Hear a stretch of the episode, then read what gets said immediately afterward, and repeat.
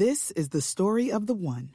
As head of maintenance at a concert hall, he knows the show must always go on. That's why he works behind the scenes, ensuring every light is working, the HVAC is humming, and his facility shines. With Grainger's supplies and solutions for every challenge he faces, plus 24 7 customer support, his venue never misses a beat.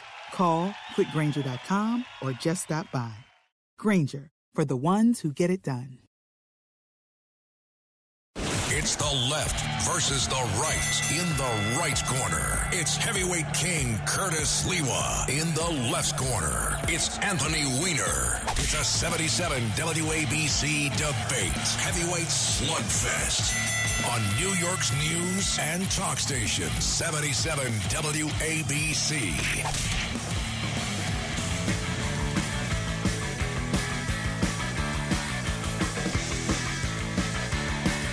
Well, thank you so much for joining us. My name is Anthony Weiner. Curtis Lee was coming up at the top of the hour. He is loaded for bear because first 100 days of Eric Adams.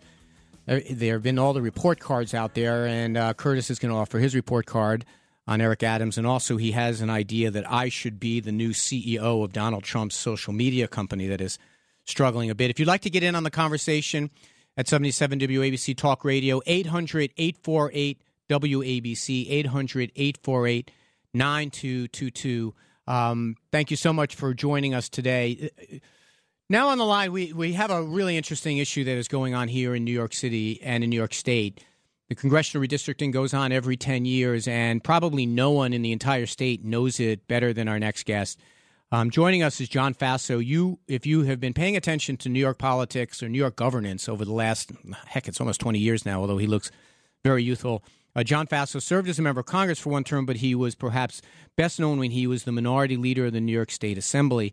And he ran for controller in 2002, ran for governor in, in 2006, has been basically one of those civic leaders of our state for, um, for a couple of decades now.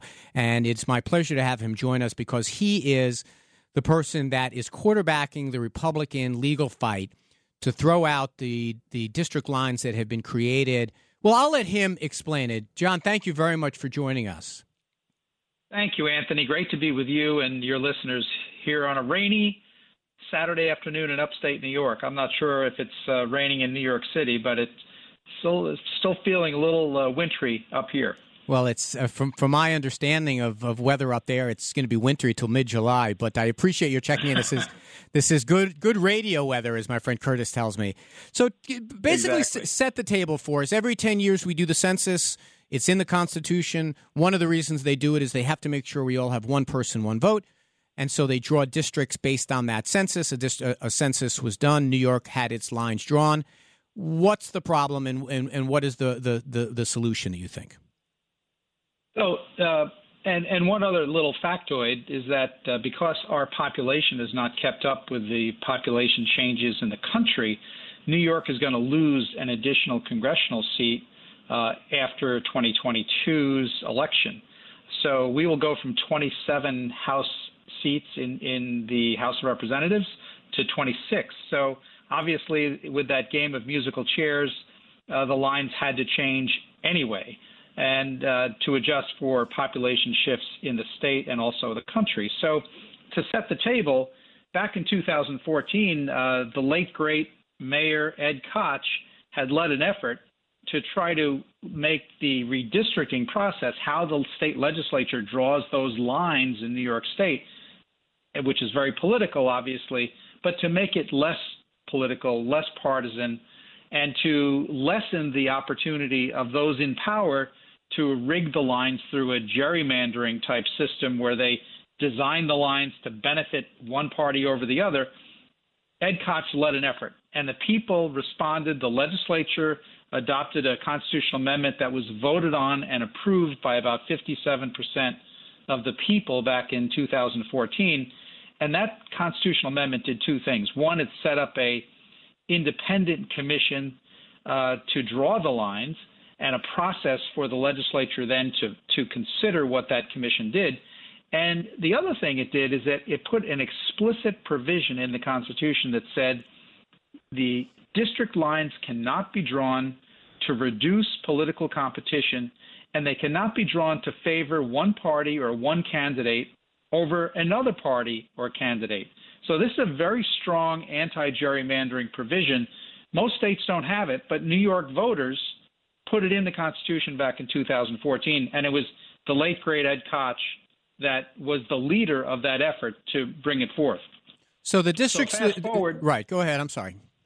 So just fast forward, the legislature uh, adopted districts on February 3rd. Uh, the independent commission sent one set of maps to the uh, uh, one set of proposals, two maps to the legislature in January. The legislature voted them down. It never then sent a second set of maps uh, to the legislature.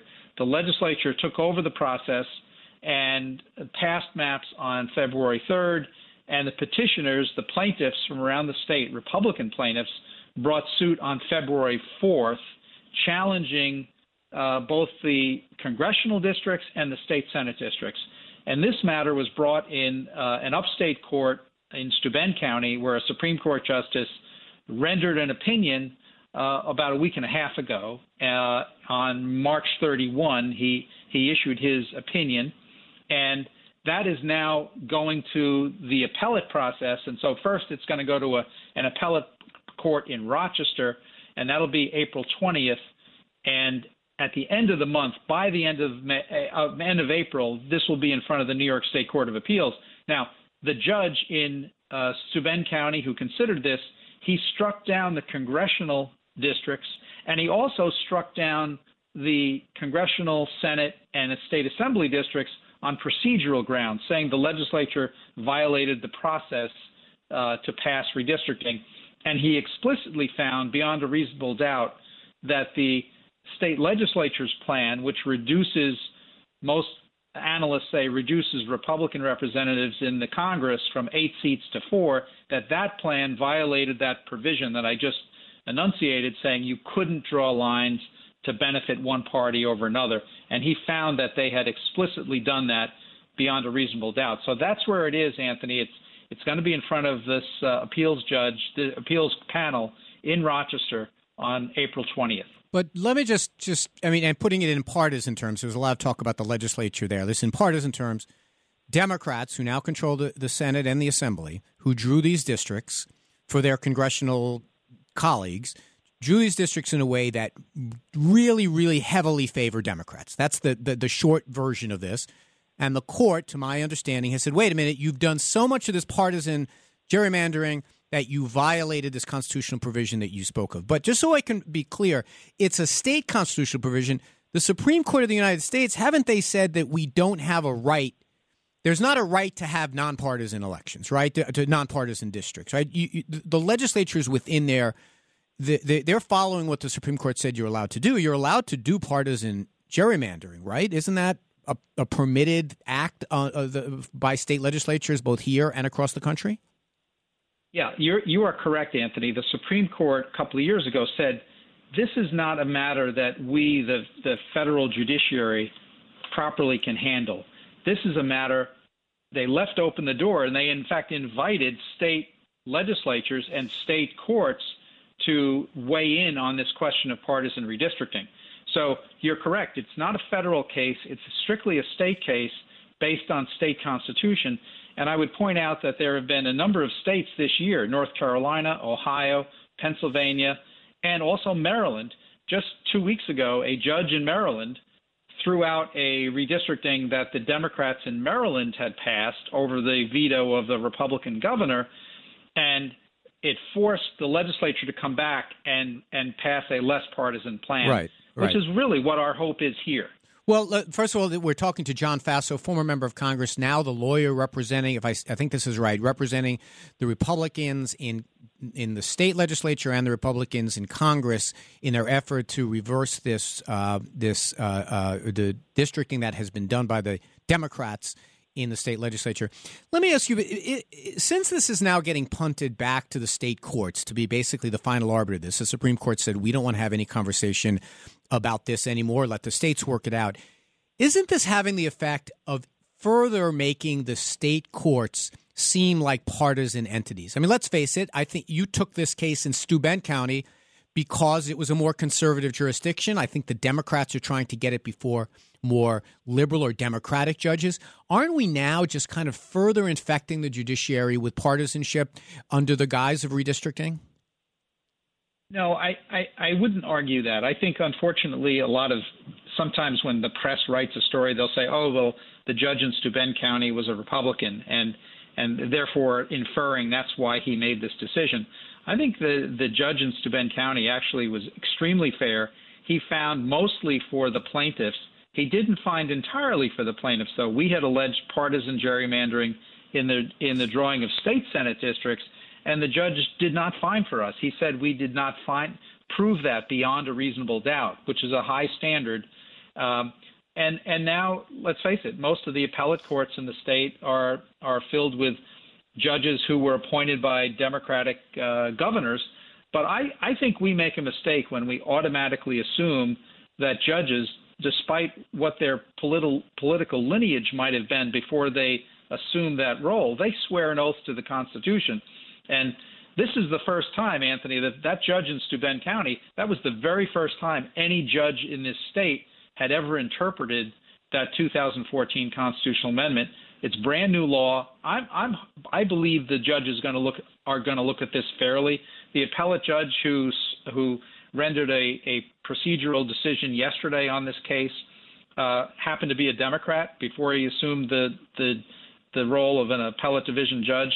So I'm not worried so much about that. I think the important thing is that the people should pick their politicians. The politicians shouldn't pick their voters.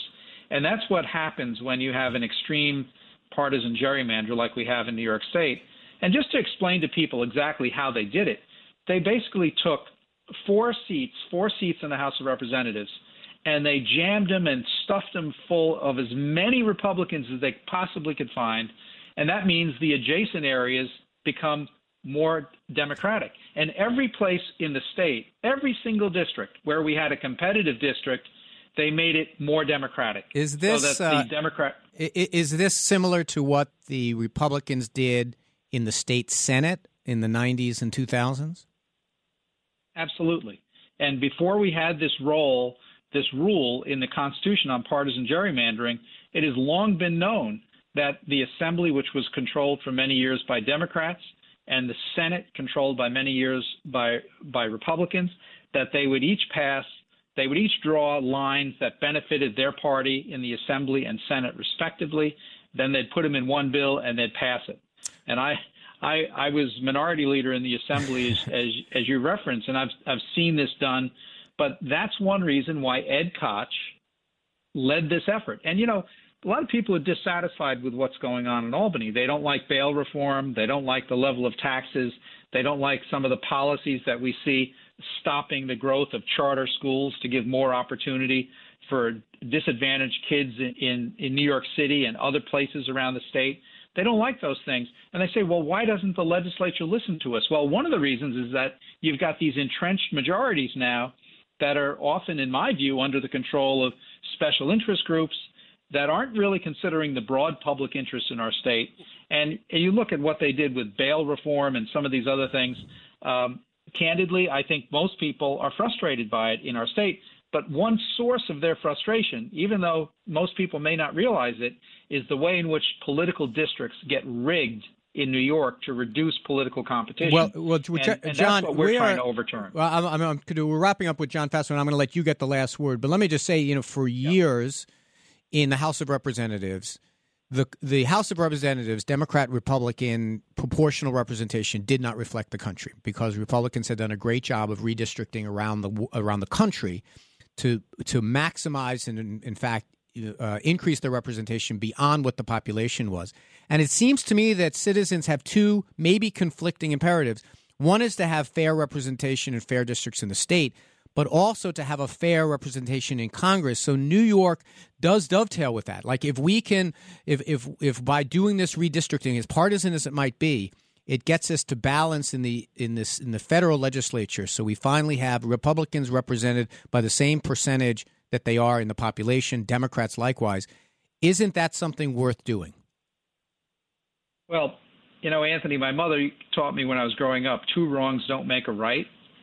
And if we have specific rules now in New York State that the voters adopted that said they don't want this to happen.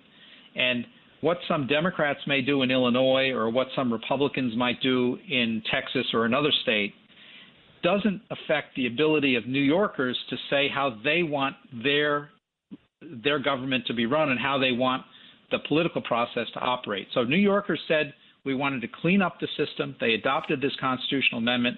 Unfortunately, my Democratic friends in Albany adopted a partisan gerrymander that I think violated our Constitution, and I'm hopeful that the courts will will reflect that. Either the language in our Constitution means something or it doesn't. That's fair enough. John, listen, I appreciate you being with us. We've been joined by John Faso. I'm so glad that you are still part of the conversation here in New York State. I disagree with you on stuff, but you've always been someone who practiced the craft of governance and politics with a lot of class and a lot of dignity, and I appreciate you joining us here on 77 WABC.